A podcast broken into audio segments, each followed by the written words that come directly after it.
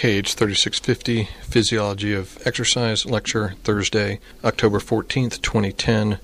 Neuromuscular Force Production 2. All right, when we finished class last time, we were talking about the way in which whole muscles are able to change the amount of force they produce. Okay? And they change the amount of force they produce uh, based on what the required activity is. There's a very specific arrangement of how our muscles are arranged in terms of the innervation and the number of fibers. And what were those specific arrangements called?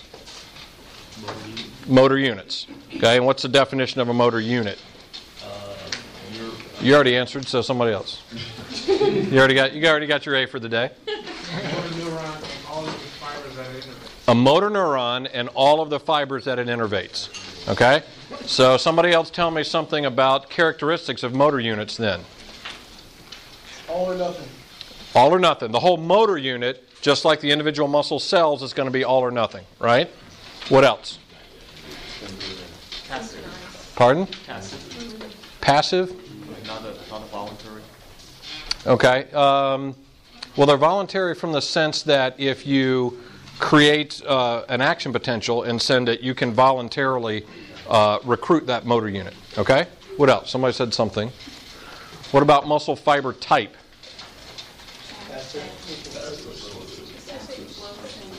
Fast or slow or intermediate, they're all going to be the same type within that motor unit, right?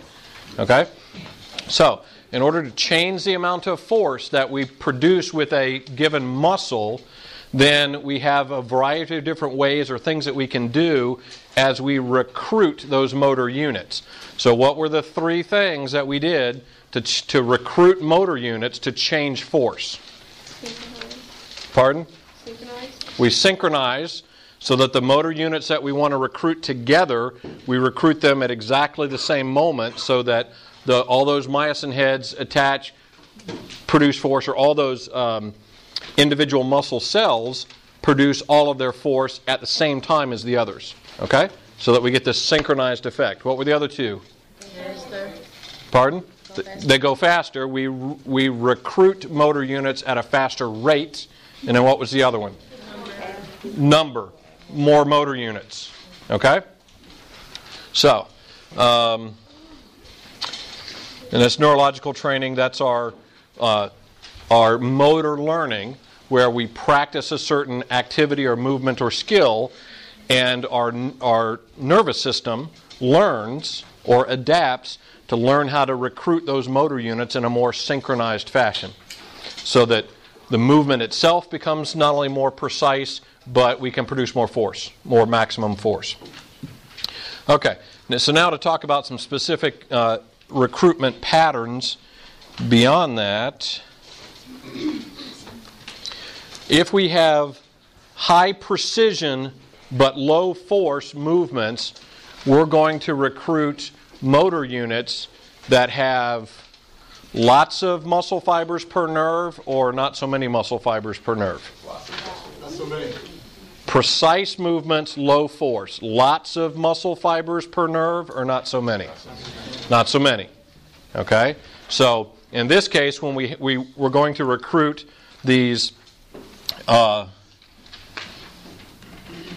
small number of fibers per nerve motor units.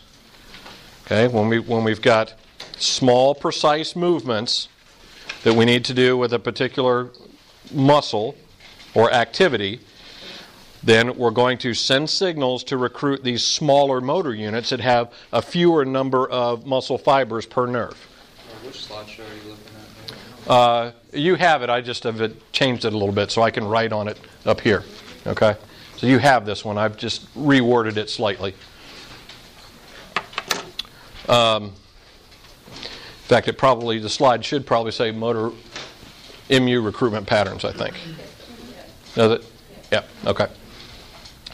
All right. So then, conversely, if we've got high force movements or activities that don't require so much precision, then we can do uh, we can recruit motor units that have those higher or increased number of uh, fibers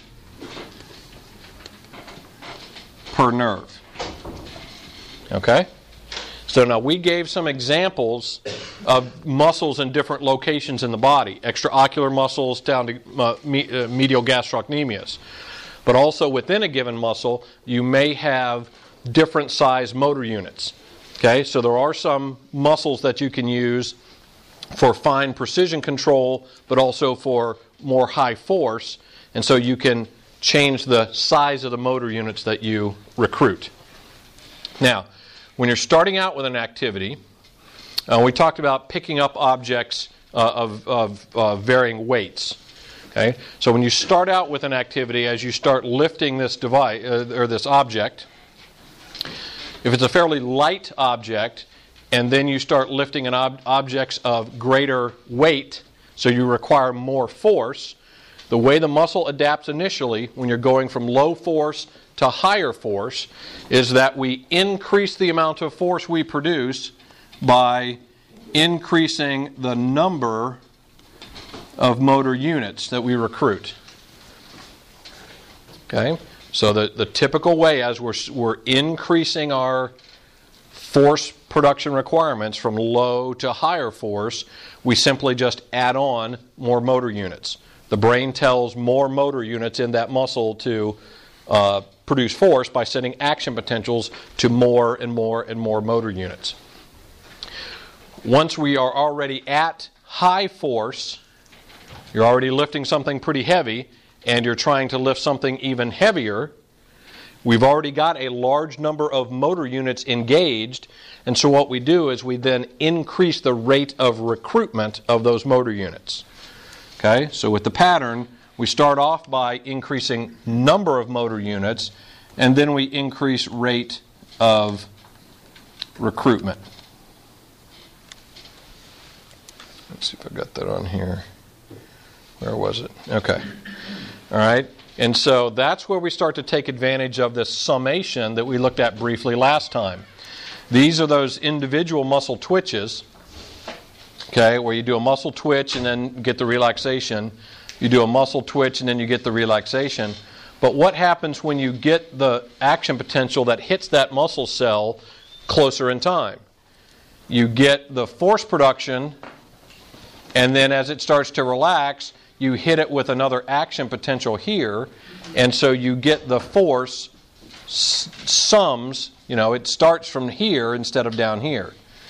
And as this starts to relax, if you hit it with an action potential again, it goes higher and higher until you eventually reach a higher level of force production. Okay? So that's where rate of recruitment helps you is this summation and it's referred to as temporal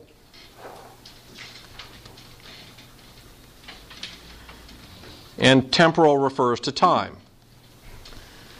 Okay? Because it doesn't help you if the action potentials come too far apart in time, because you get individual muscle twitches.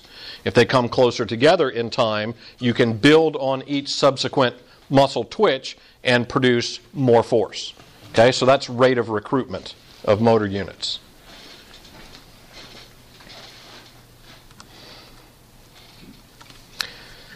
Okay. Now, um, there's another factor that influences our recruitment of muscle cells, and it's often referred to as the size principle. And in this case, it's not so much the size of the muscle cell or the size of the motor unit, but it really has to do with the size of the alpha motor neuron.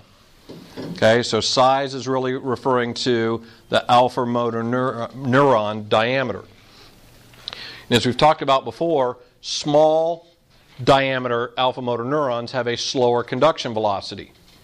But one of the things we haven't mentioned so much uh, uh, to date is that they ha- also have a lower threshold for recruitment. Okay?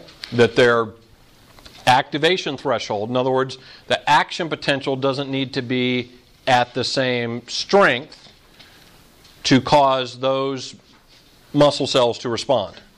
So it has a lower threshold for activation. These fast twitch motor units, large alpha motor neurons, faster conduction velocity, but they actually have a higher threshold for activation. Now, this makes sense because if you're doing a relatively low force activity like walking back and forth like this, um, what muscle fiber types would you prefer to be using? Slow. Why would you want to use slow twitch?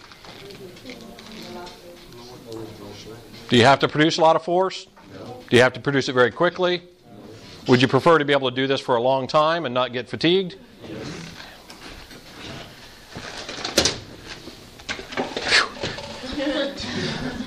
Okay? So you would prefer to recruit slow twitch fibers for low force endurance type activities. So these types of motor units have a low uh, activation threshold. It's easier to recruit uh, low low force slow twitch motor units. Okay? So when you're doing low force activities, you tend to recruit those motor units first, the slow twitch. As the force production requirements go up, as you start walking faster, and then jogging, and then running, and then sprinting, you get to the point where you start to then exceed the activation threshold for these fast twitch motor units, and then you start to recruit them. Okay? So we tend to follow this somewhat orderly pattern where we start off recruiting type 1s, which are our slow twitch. As force goes up, as force goes up, we then start to recruit more of the type 2As, our intermediate fibers. And as force continues to go up, all right, we go from walking to running to sprinting, then we start to recruit our more pure fast twitch fibers. Okay? So they're recruited in response to what the force requirement uh, is. Now, as you start off walking, and then you pick it up to a jog, and then start running faster, and then sprinting, you get this nice orderly pattern of recruitment slow twitch, intermediate, fast twitch.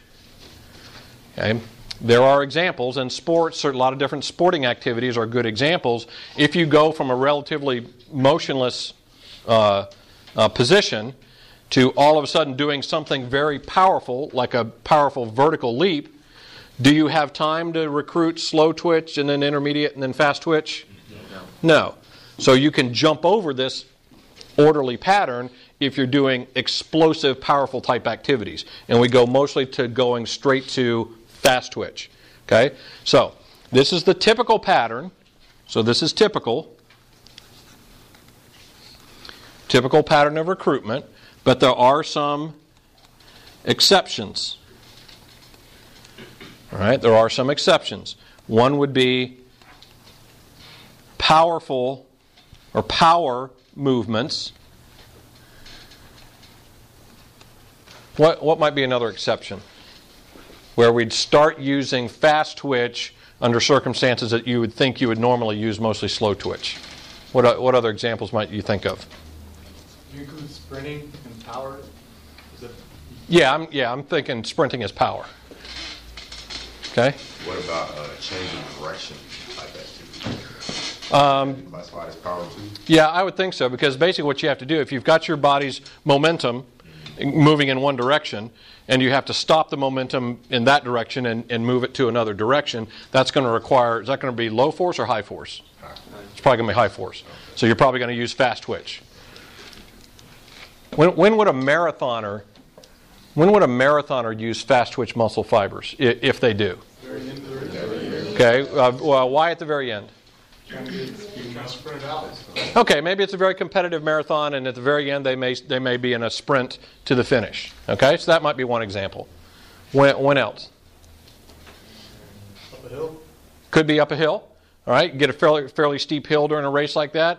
You know, it might be a tactical surge during a, a, a point in the race. But there's also another uh, example, and that is. Okay, you're probably primarily going to be using slow twitch muscle fibers during endurance type activities when you're running. What happens if you're running 20 miles or 26 miles? Do you think those slow twitch muscle fibers that are primarily being used are going to fatigue at some point? Yes. And in fact, what will happen is as those slow twitch fibers start to fatigue, and we can see this with uh, studies where you, you can look at glycogen utilization in, in muscle fiber types. And typically, what you see in marathons, as an example, is the slow twitch muscle fibers tend to get depleted of glycogen first. And as those start to get depleted and fatigue, then you start to call upon those fast twitch fibers to help out to try to maintain that running pace. Well, eventually they're going to be fatigued as well. Um, but that is a, another exception or example where we might violate this typical recruitment pattern. Okay? Does that make sense? All right, so typically 1, 2A, 2B in an orderly pattern, but we've got some exceptions or uh, examples of exceptions to that. Okay. Now, uh, this, this sort of starts a, a section. What, what we've talked about so far are some things uh, within the muscle that influence how much force that muscle produces. So, this sort of starts a section where we're going to look at some factors or some characteristics that might influence further how the muscle produces force. Okay? And one of those things is the speed at which we are asked to produce the force. Okay? So, this is the velocity or the speed at which we are being asked to produce force.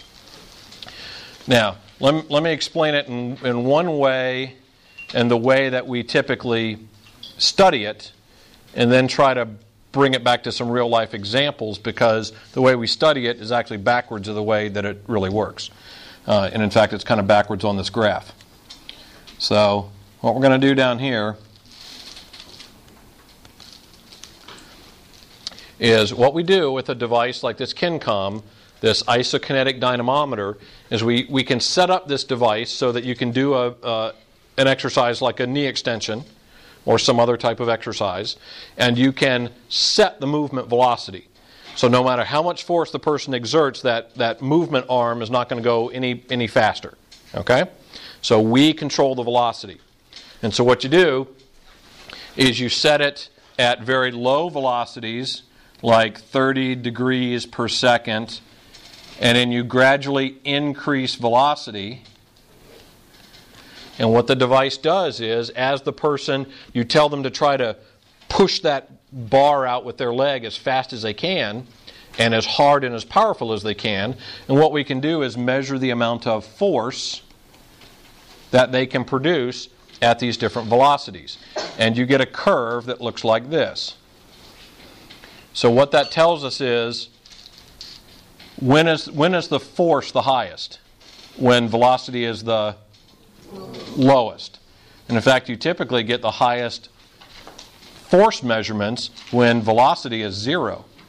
What, what, kind, what do we call that kind of muscle action? Isometric. Okay? So you can produce high forces with isometric muscle actions. As movement velocity gets faster and faster and faster, we can produce less and less and less force. Okay? Yes. I'm just curious. Mhm. So, say somebody's working out and Mhm. you know, they're doing like dumbbell curls or whatever. Um, would you recommend just getting like a 45 pound plate, for example, just holding it directly in front of you for maybe like 30 seconds, as opposed to dumbbell curls? It depends. It, it depends on what their goal is for their strength training. Okay? Um, if they're involved in a particular sport or activity that requires some degree of isometric uh, uh, activity, that might be the most effective. But if they're involved in a sport or they're just doing general fitness, the, the, the advantage is you can potentially produce more force isometrically, but the disadvantage is you produce that force at uh, uh, uh, you At at that arm angle. Okay, uh, and so that's why, at least generally, for most sports activities that require a more full range of motion, or for general fitness, you want some kind of activity that uses the full range of motion of that of that exercise. Okay, so I mean, I, I can see there might be some examples. Um, I'm just thinking right off the top of my head. Maybe somebody, for example, that's a cyclist that, that is in a, an aerodynamic position that's, that's their upper body is largely isometric. It might make more sense for them to do some isometric type of exercise as well as you know full range of motion because they're in that kind of locked position for long periods of time. So that might make sense. Okay, but it's real. It would be really specific to what their their goal and their their task or their sport is. Okay. All right, why? How come when we're asked to move faster and faster and faster, we can't produce as much force? And, and, this is the way we study it in the lab because we have devices that we can use to limit the speed or control the speed of movement, and then we can measure the amount of force produced. The way we look at it in real life is um, opposite. Take somebody throwing a baseball and throwing a shot put. Okay? Uh, in which one is the force requirement higher? The shot put.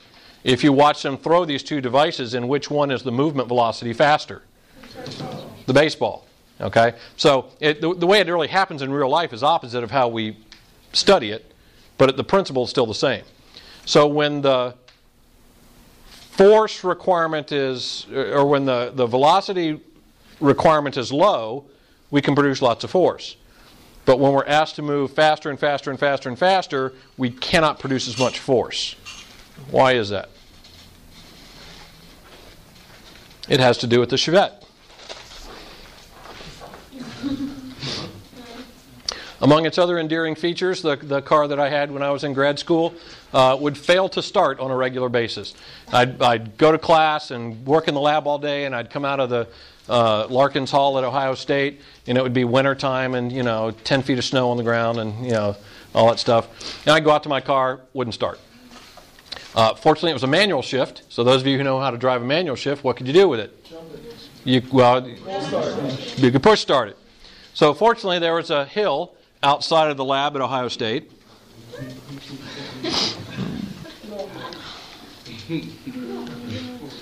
Okay? And so I would go back inside and I would recruit whatever willing uh, classmates I could find to come out and help me get this car started. And I, and I figured once you got it going and got it rolling down the hill, you could get up enough speed. And again, those of you who have driven a stick shift or a manual shift know you can turn the ignition on, put it in gear, keep the clutch in, and as long as you get going fast enough, you know the engine's turning over, you can pop the clutch and it'll it'll start. Okay, so. Uh, so anyway, I, I'd, I'd, go in and recruit a couple of people to come out and help me uh, get this car started. So they would they would uh, sit here at the back of the vehicle. I'd have two people, and they'd get on the back of the vehicle and start pushing. Okay? And when the car was stopped, or when it was just getting started going, if both of them were in contact with the back bumper, they could both push on the car, and so you could get the advantage of both people pushing to get the car rolling. Okay? So then the car gets going, and then it starts down the hill. And the, the faster it's going, I have either a, you know, a better friend that's more motivated that uh, is running fast enough to keep up to, to maintain contact with the back bumper so he could keep pushing. And then I have not such a good friend over here that has just figured it's gotten rolling. You know, he's kind of dogging it. Um, so is, is this guy right here helping with the force production of getting the car rolling? No, because he's not doing what? He's not in contact with it, he's not running fast enough, right? All right, so think about muscles. If the movement velocity gets so fast, what is it about muscles that then would make them not to be able to produce as much force? Pardon? Can't keep up? Yeah, there's something in a muscle that, uh, or some things in a muscle that might not be able to keep up. And what would those be? If, if the movement velocity is fast.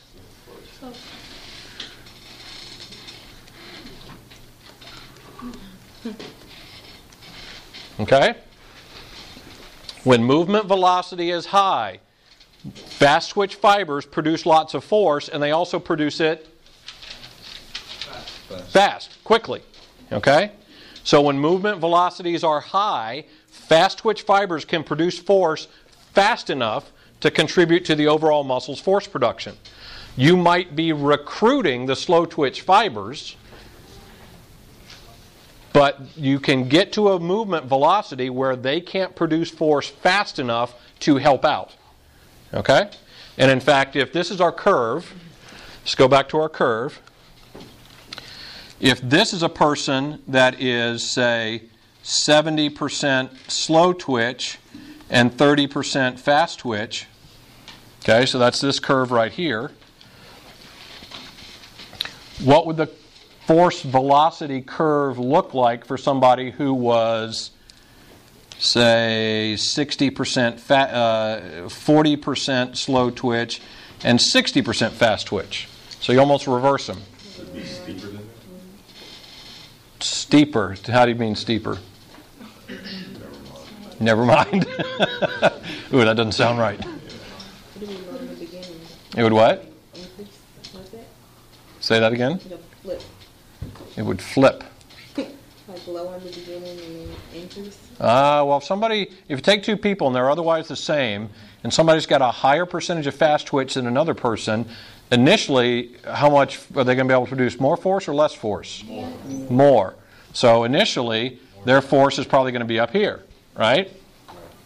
And as the movement velocity gets faster and faster and faster, at any given fast velocity, are they going to be able to produce more force or less force than the slow twitch person?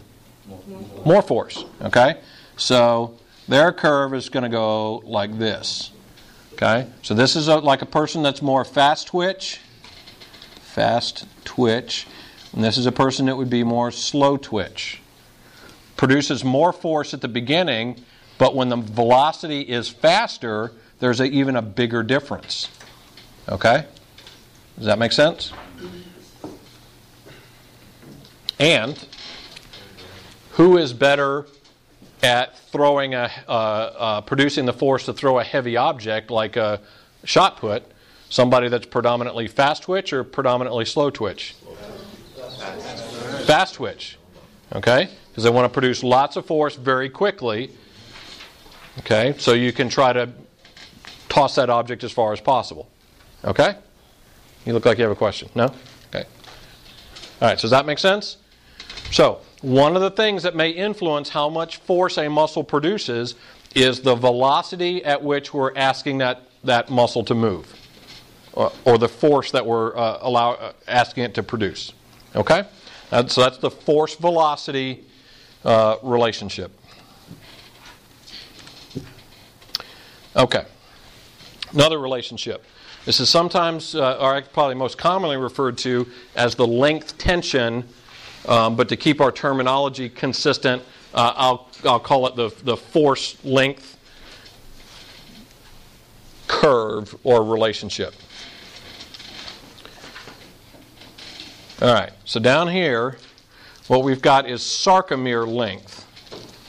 They can, they can do experiments where they take muscle cells, individual muscle cells or individual muscle fibers, and they can uh, anchor each end of it, and uh, by pulling it apart or pushing it closer together, they can manipulate the sarcomere length. Okay? And then they stimulate these things and look at how much force is produced. So over here we've got tension or force over here. Now, if you notice, it's this, it's this uh, uh, in, in like bell-shaped curve where there's a range in here where the force produced is the highest. If the sarcomere is lengthened too far, the force falls off. If the sarcomere is shortened too much, this way, the force falls off. Okay? So there's this optimal optimal length or optimal overlap. And if you think about the architecture of these um, sarcomeres, it makes sense. So here's our myosins in the middle. Here's our actins out here. And these little things are those globular uh, myosin heads. So if you pull these, this sarcomere too far apart, the myosin heads can't attach to the actins and form cross bridges. Okay? So basically, they're sitting there; they have nothing to attach to. Uh, they, you can stimulate this muscle, and, if, and, and the myosin heads are just waving in the air like this. Okay, they, don't, they, they can't produce force if they can't bind to the actin binding sites. So the amount of force drops off. In this case, going in this direction, if these actins overlap each other too much, they block some of the binding sites, and once again, you can't make as many cross bridges. You can't make as many cross bridges. The amount of force you can produce uh, drops off. Well, as it turns out, uh, these studies are often done in two different ways either what are called skinned fibers or intact muscles. Okay? What I just showed you with the sarcomere length are typically done with skinned muscle fibers. That is, they take a little piece of muscle out of an animal, like a lab rat, and they essentially chemically digest all of the stuff off from around the muscle cell. And so what you literally have is the contractile unit, the, the sarcomere. And so when you do that, uh, the muscle cell will produce its maximum force when it's at its normal resting length. Okay? Normal rest. Muscle cells are elastic, right? So that means if you stretch them and let go of them, they'll do what? Return to this normal resting length. Okay? So muscle cells have this, this normal preferred length. And so if you do this kinds of studies with these skinned fibers, this experimental type setup,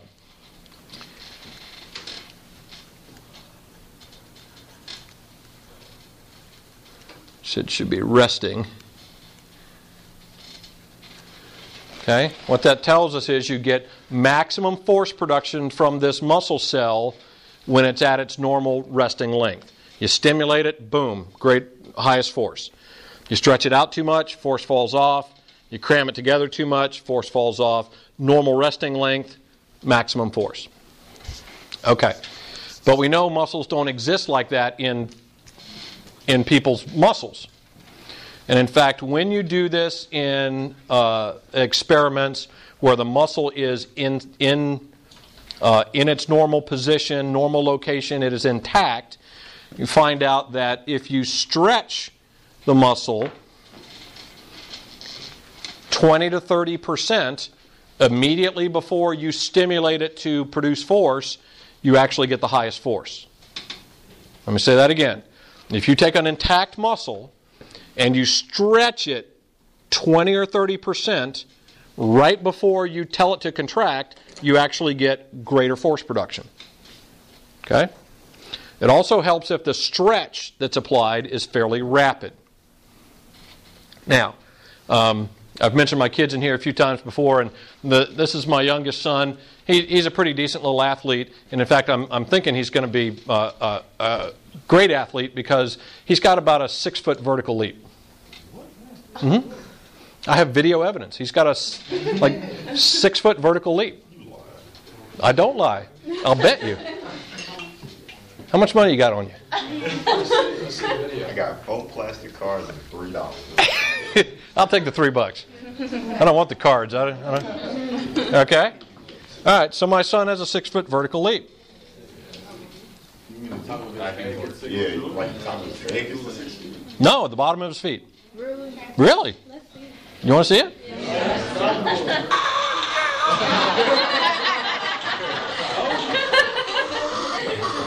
see, this guy right here is probably 5'10, 6 feet. Look at the bottom of his feet.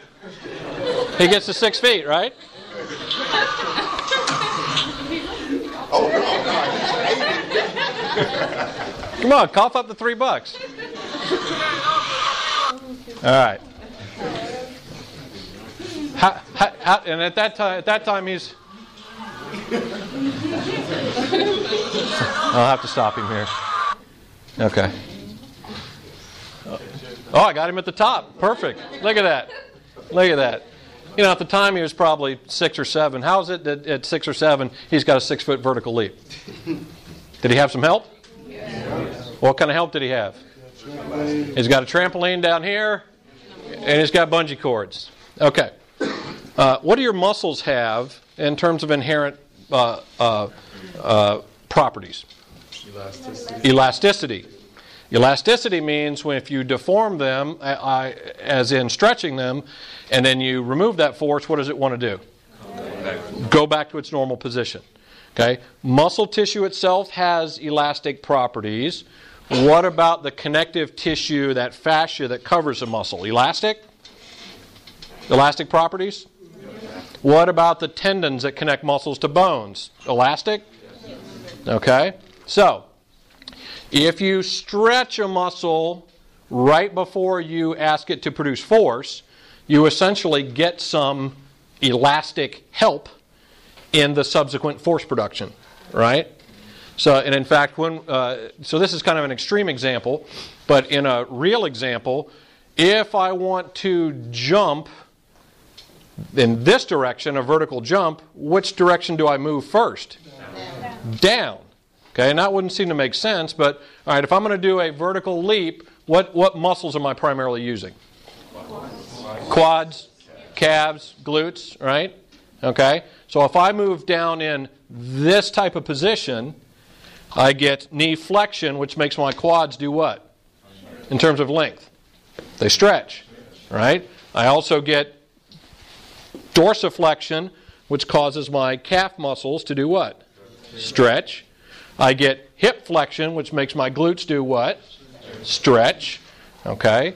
So then, if I send a signal to my, from my brain to those muscles to then contract, if I have stretched them, then I get this elastic help that helps you produce force. Okay? Um, now,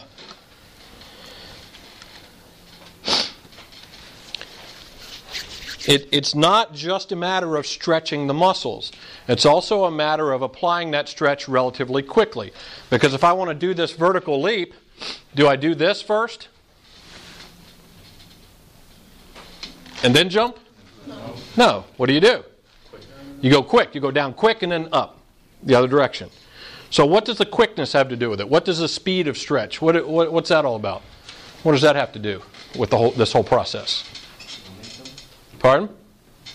Carry the momentum. Uh, you're, uh, when you're moving downward, though, your momentum's going this way. And so it, it, it seems a little counterintuitive because your momentum's going this way, so you have to stop that momentum and you've got to turn it around and get it going that way. The uh, recruitment? It, it does have to do with recruitment and, pardon? You, uh, you could potentially get a greater stretch, but you don't want to go past about 20 or 30 percent. Okay, because if you stretch too far, then you actually see force production decline. Have to do with summation? It doesn't necessarily have to do with summation, but it has to do with some feedback that the muscle will give the central, ner- uh, the central nervous system, and then the central nervous system sends signal to the muscle. Uh, it is proprioception. It's particular type of proprioceptors called, oops, oh, stop. Yeah. Back here. And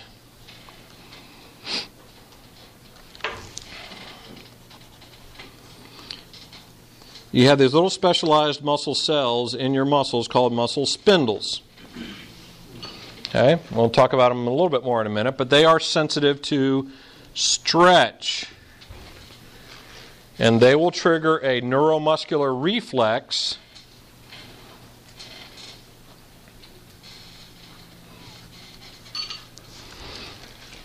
where the, the muscles that are stretched are the neuromuscular reflex is to tell those muscles to contract. Okay? In fact, let me just let me go ahead and jump to those now. Um, if we go on and forward to here, the, these are the muscle spindles in here. Okay? They are sensitive to stretch. There are two main areas Okay, two main areas or regions of these muscle spindles. Uh, I'm going to do the secondary region first. It's often referred to as this flower spray ending. But here's the thing about this secondary region it is sensitive to absolute stretch or absolute length of the muscle. Okay? So, essentially, they're constantly active and they will send signals back to the central nervous system telling the, the brain that the muscle is at X length, it's at Y length, it's at Z length. Okay? So whatever the whatever the absolute length of the muscle, then that's the signal that, that's uh, sent back to the central nervous system. This primary area, this primary area is sensitive to change in length. Okay? So stretching the muscle will, will evoke this reflex to a certain degree, but changing the length of the muscle rapidly evokes the ref- reflex even more rapidly. Okay? So if you're, and let's, let's um, relate this to stretching. If I want to stretch my hamstrings, what's, what's the, uh, um, one of the things we've kind of hit people with for a long time, and, and actually things are changing a little bit, is this idea of, of static stretching. You know, don't do ballistic stretching where you're doing it real vigorously. So if I want to stretch my hamstrings, that's, you know, putting uh, the hamstring on stretch, and so as I lean forward, the more I lean forward and stretch this muscle, what is it doing?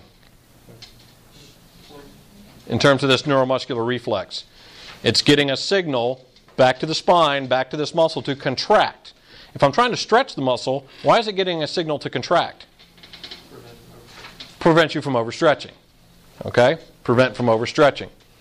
So, if you stretch it more quickly, okay, quickly, that neuromuscular reflex happens more rapidly. Okay? If you go to the doctor's office and they want to check your reflexes, what do they do? They have you sit on the edge of the exam table and they take that little rubber hammer and they whack you in the patellar tendon, right? Okay? And so what that does All right, here's the patellar tendon right here. It's attached to the patella, and it's our four quadricep muscles are attached to the patella. Okay? When you hit the patellar tendon rapidly, it pushes it in like this, which pulls on the patella, and so that gives a very small but very rapid stretch to the quadricep muscles. Okay? So what this does is this these muscle spindles send a signal back to the central nervous system, and that sends a signal right back to those quadricep muscles to do what? Contract, and what happens to your leg? Okay, you get that knee extension, right? Doctor hits your patellar tendon, and you get the knee extension. Okay, so we're sort of doing the same thing with exercise in that what we're doing is we're trying to rapidly stretch by moving down quickly and then telling those muscles to produce force. So we get two things we get the elasticity and we get the stretch reflex that helps us produce more force. Okay?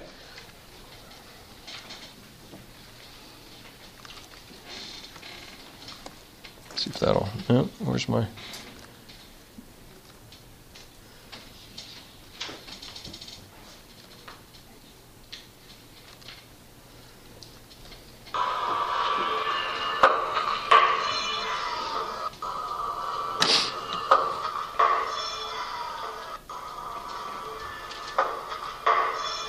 Okay?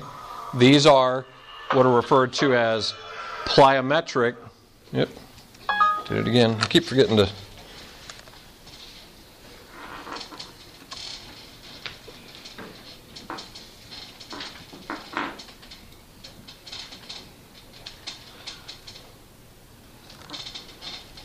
Okay? These are plyometric type exercises. Okay? And why do we do plyometric type exercises like this? What are they supposed to help with? Pardon? Power. Developing more strength and speed and power. Okay? So we can do a count, you know, he's doing a vertical jump. So we can do a vertical jump just by standing and moving down into this counter movement and then jumping quickly. Okay? So what is it about what he's doing that's helping this process? Jumping back up. Pardon? When he jumps right back up. Yeah, but what it, why, why is he stepping off this box before he then does the jump? Faster stretch. Faster stretch. Okay? Because, you know, he's accelerating towards the ground. When he hits the ground, it moves him down into that counter movement more rapidly and forcefully, evokes a stronger stretch reflex. And so, with the stretch reflex and the elasticity, we get greater force production in the subsequent jump. Okay? Um, the. Uh, there, there are some pretty interesting studies done with this stuff. Um, let me let me add a blank slide here so I can.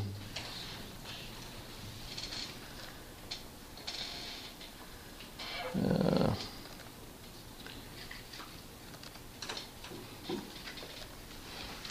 Okay. Pretty interesting study that looked at uh, ability uh, to produce force, and they basically did it by um, manipulating the amount of stretch and how rapidly that stretch was applied. So in this case, what they did is they had. Um, all right, they had the person move downward into this um, counter movement or counter position, and they, they made sure that there was a certain hip, knee, and ankle angle. Okay? So at first they did it in a static fashion, where they had them move down into that position, hold that position for several seconds, and then jump. Okay? So they were measuring vertical jump. Then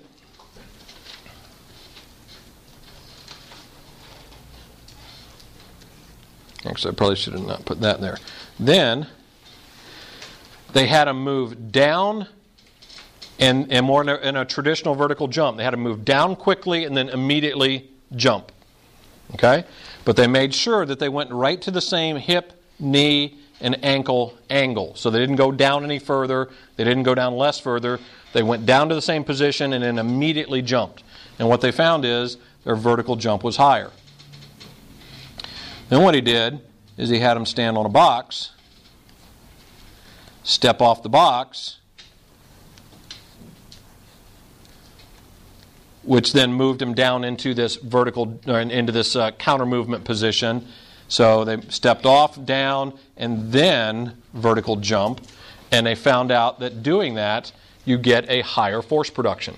Okay, so you, you, it's it's not just how much stretch, because they were stretching the same as this one over here.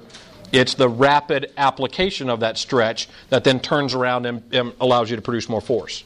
What's the carryover to coming off the box to after a few weeks of training going on the ground? Say again. Um, What's the carryover of the power, the increase? I mean, are you actually getting a hypertrophy effect out of this, or is it just increased power? It's it's it's more increase in power um, because the the total amount of work uh, and overload work uh, with these type of workouts is not real high.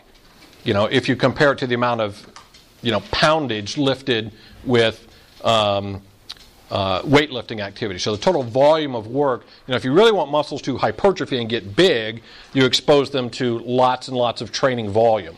Okay? So in this case, it's more of a rapid application of power. So you're producing lots of force, but you're doing it really quickly. Yeah, is your say is your vertical uh, jump is it going to increase? Yes. If you're just by just doing training this way.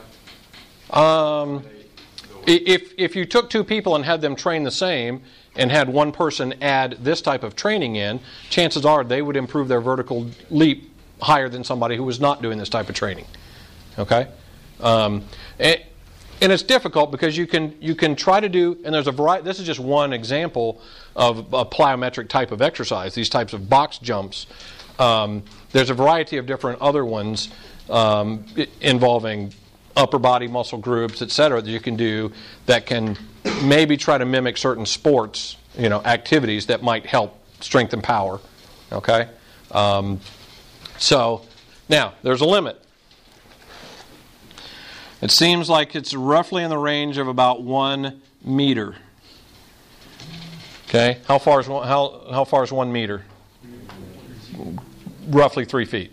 Okay, because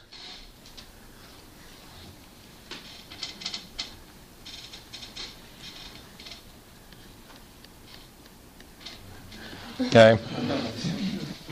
If the box gets too high, all right, if the box gets too high, when you hit the ground, you wind up expending too much of your energy to keep yourself from ramming into the ground to then be able to turn that momentum around and send it in the other direction. Okay? Now, you can probably go higher than a meter for, you know, if somebody's a seven foot basketball player, but it's roughly within that range for people. So, in fact, this guy um, here, that's probably, you know, pretty close to, you know, this is probably pretty close to maximum height for him. You can see there's even with him, there's a little bit of a pause before he goes in the other direction. So for this particular athlete who's not real tall, you know, even a slightly smaller box would probably be more effective. Okay? All right, so this is also sometimes referred to as the. Dang it, did it again. Um, I'll, I'll get it one of these days.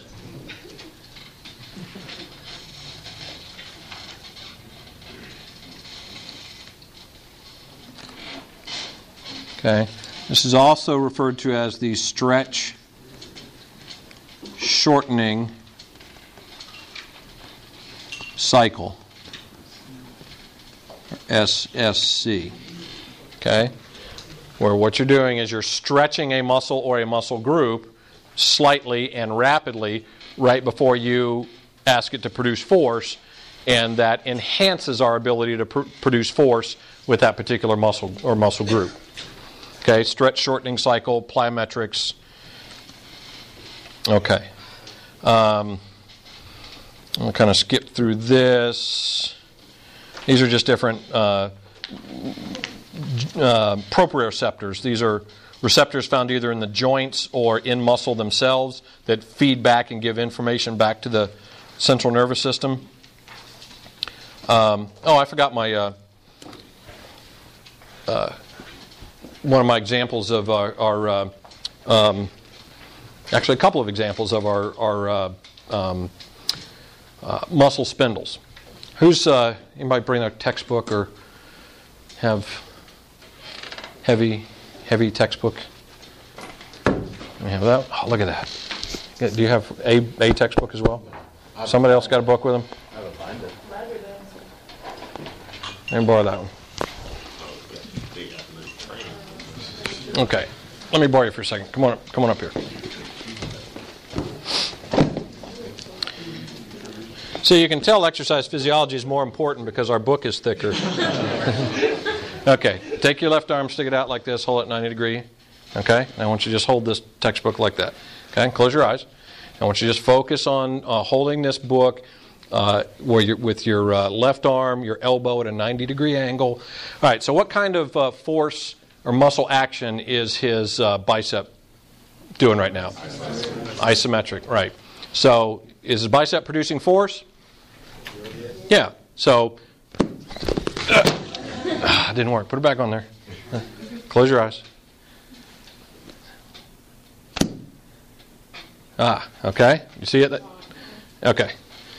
Go ahead. Thank you. That's who's this? This one. That one's his, right? That one's yours. Okay. So, didn't work the first time because I usually try to surprise people, but it slid off. But you could even still, still see it the second time. Okay, so his bicep was producing a certain amount of force and the muscle was a certain length. When I rapidly applied that additional force, what's the first thing that happened? Arm went down like this, okay, because of the additional external force. So, what happened to the length of the bicep? Stretched, it, okay, it increased the length. So, if that increased the length of the bicep, uh, that stimulated muscle spindles, right? Because the muscle stretched. And I kind of dropped it on there so it stretched quickly. So that sends a reflex to the spine and right back out to the bicep muscle to do what? Contract. And what did the arm do? It came up. Did it come right back exactly the same position? Did you notice what it did? He overshot a little bit, right? So what happens to the length of the bicep? Shortens. What about stimulation to the spindles? If it's shorter than it was before, what happened to the stimulation of the spindles? Less. So what about that reflex signal? Not so much. So then what did the arm do? Drop down a little bit. Okay? And so you get that sort of oscillation like that, and it's a rapid action, it's a rapid feedback from what's going on in the muscle to tell that muscle how to modulate or, or to carefully change the amount of force to meet the force requirement. Okay? Uh, another example that I see all the time in class is, uh, you know, it's, it's like 159. He's been talking for an hour or for 59 minutes. And it's after lunch, and I start looking around, and I see people going like this. and then pretty soon, you know, their head starts to drop like this. And then all of a sudden, it's, okay? Um, there's, a, there's a technical term for that. It's called a nap jerk, right? And so, so what's happening? Stretch. As you start to fall asleep and relax, the weight of your head causes your head to fall forward. What happens to these muscles back here? Stretch. Neuromuscular reflex causes those muscles to contract and snaps your head back up. Okay? So, some fun examples of our muscle spindles and neuromuscular reflex. Okay. Um, all right, we also have these Golgi tendon organs. Make sure before I do this, um, I think I'm right. Yeah, okay. All right, we've also got these Golgi tendon organs. Instead of being sensitive to stretch, these Golgi tendon organs are sensitive to force. Okay, they are sensitive to force. Instead of finding them more in the belly of the muscle, we tend to find them out at the ends of the muscle where the muscle fibers um, interact with the tendon fibers. Okay? That uh, uh, musculotendinous junction. Okay, so these Golgi tendon organs tend to be found more in that, that area between the tendon and the muscle. And they are sensitive to force. They also have a neuromuscular reflex that goes back to the same muscle, except it is exactly opposite because its neuromuscular reflex is relaxation. Okay? Relaxation. So, if there is an amount of force that's being produced that is high enough to stimulate these Golgi tendon organs, it sends a signal back to the central nervous system. That sends a signal back to that same muscle that tells it to relax. Okay? Well, why on earth would we have. What, yeah, why, why would we have that? Most likely to prevent injury. Is it possible for a muscle to produce enough force for it to injure itself? Is it possible for a muscle to produce enough force to injure a tendon? Yes. Is it possible for a muscle to produce enough force to injure the bone that the tendon is connected to? Yes. Okay. So in this case, it thought these the, these Golgi tendon organs are, have some sort of protective function, in that when the force production gets so high that it stimulates these, it in turn causes this muscle to relax. So we're not, we're not talking about like weight training, we're talking about like really Ye- high force compared to. Yes, and, and, and that's one of the things that's really interesting. And in fact, there is some controversy about this, but there's obviously some inhibition or remodeling that occurs with these things in response to weight training, as an example. Because um, if that were the case, anytime you started to lift weights and you got you know near a maximum lift, you if you uh, evoked the stimulation of these Golgi tendon organs, you would drop the weight every time. Okay, so obviously as you get stronger and are able to produce more force, lift more weight, there is some remodeling or resetting of these Golgi tendon organs. Okay, um, all right.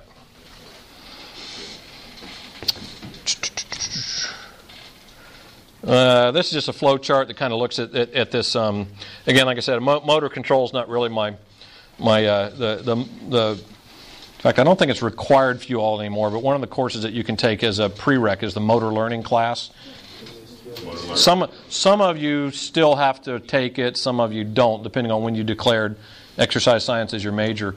But um, motor learning, if you're, yeah, thanks, right.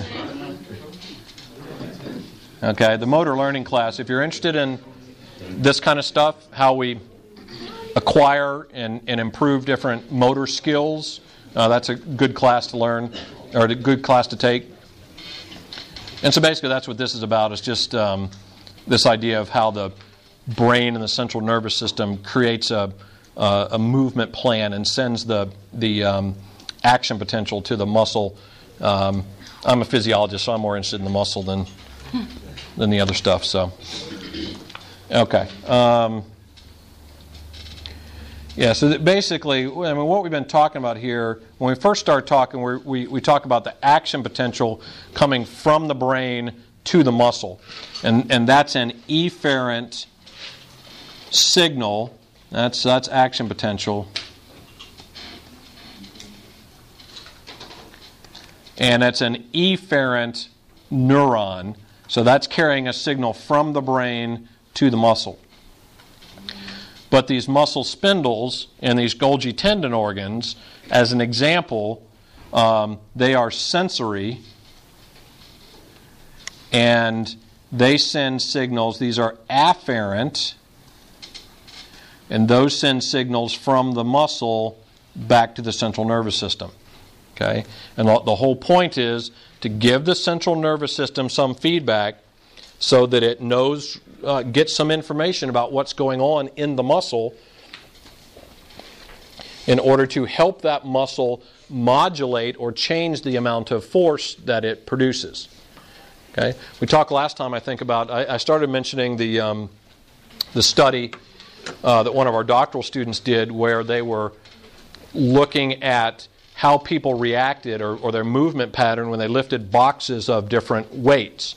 And it's essentially the same sort of response that we saw with this little example because people see an object and based on their previous experience they're, they're sort of guesstimating how heavy it weighs or how, how heavy it is and how much force they're going to have to produce to lift it and so when they squat down to pick up the box and they start lifting it and it's heavier than they think, you can literally see them just pause very briefly and then they start to apply more force. Okay? Because the, the, the feedback that's coming to them is they're not getting as much stretch and they're not producing enough force to get the movement that's required. Uh, conversely, if it's much lighter than they think, they pick it up and it starts moving rapidly, then they get the feedback from the movement that they don't need to produce as much force and they don't have to recruit as many motor units and, and uh, to do the activity. Okay? So there's both, you know, and, and so this is a repeated pattern that happens very rapidly of action potentials going to the muscle feedback from the muscle back to the central nervous system and more action potentials back to modulate or balance our the amount of force that we produce. Okay. All right. We are a little bit behind because we're supposed to be doing. Uh, I looked at the schedule today. We're supposed to be doing uh, delayed onset muscle soreness, but we'll catch up with that pretty quickly on Tuesday. All right. I think it's Thursday, isn't it? Isn't it? Is it Tuesday? Okay, then it's Tuesday. Is there anything we need to pay close attention to? Yes, Excitation, contraction. I, I would. I would. It would be advisable to know excitation, contraction, coupling in order and in detail. Excitation. Contraction, coupling, those those steps of force production by the muscle.